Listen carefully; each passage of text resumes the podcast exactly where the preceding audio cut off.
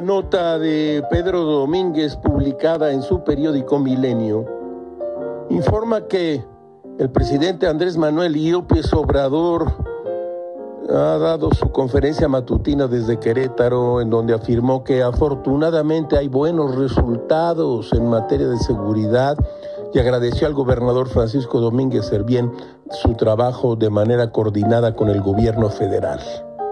Califores, Califores, México, México, 1, 2, 3. El gobernador Domínguez dijo esto.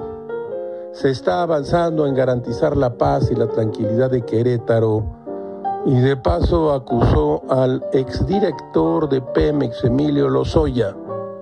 Ha pretendido involucrarme con una bajeza inaudita en actos de corrupción. Ha aportado solo sus dichos que valen lo que su prestigio nada.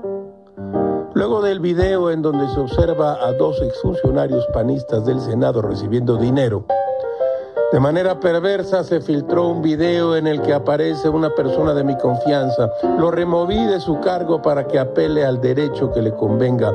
Por mi parte, no tengo nada que temer, nada de qué avergonzarme y nada que ocultar.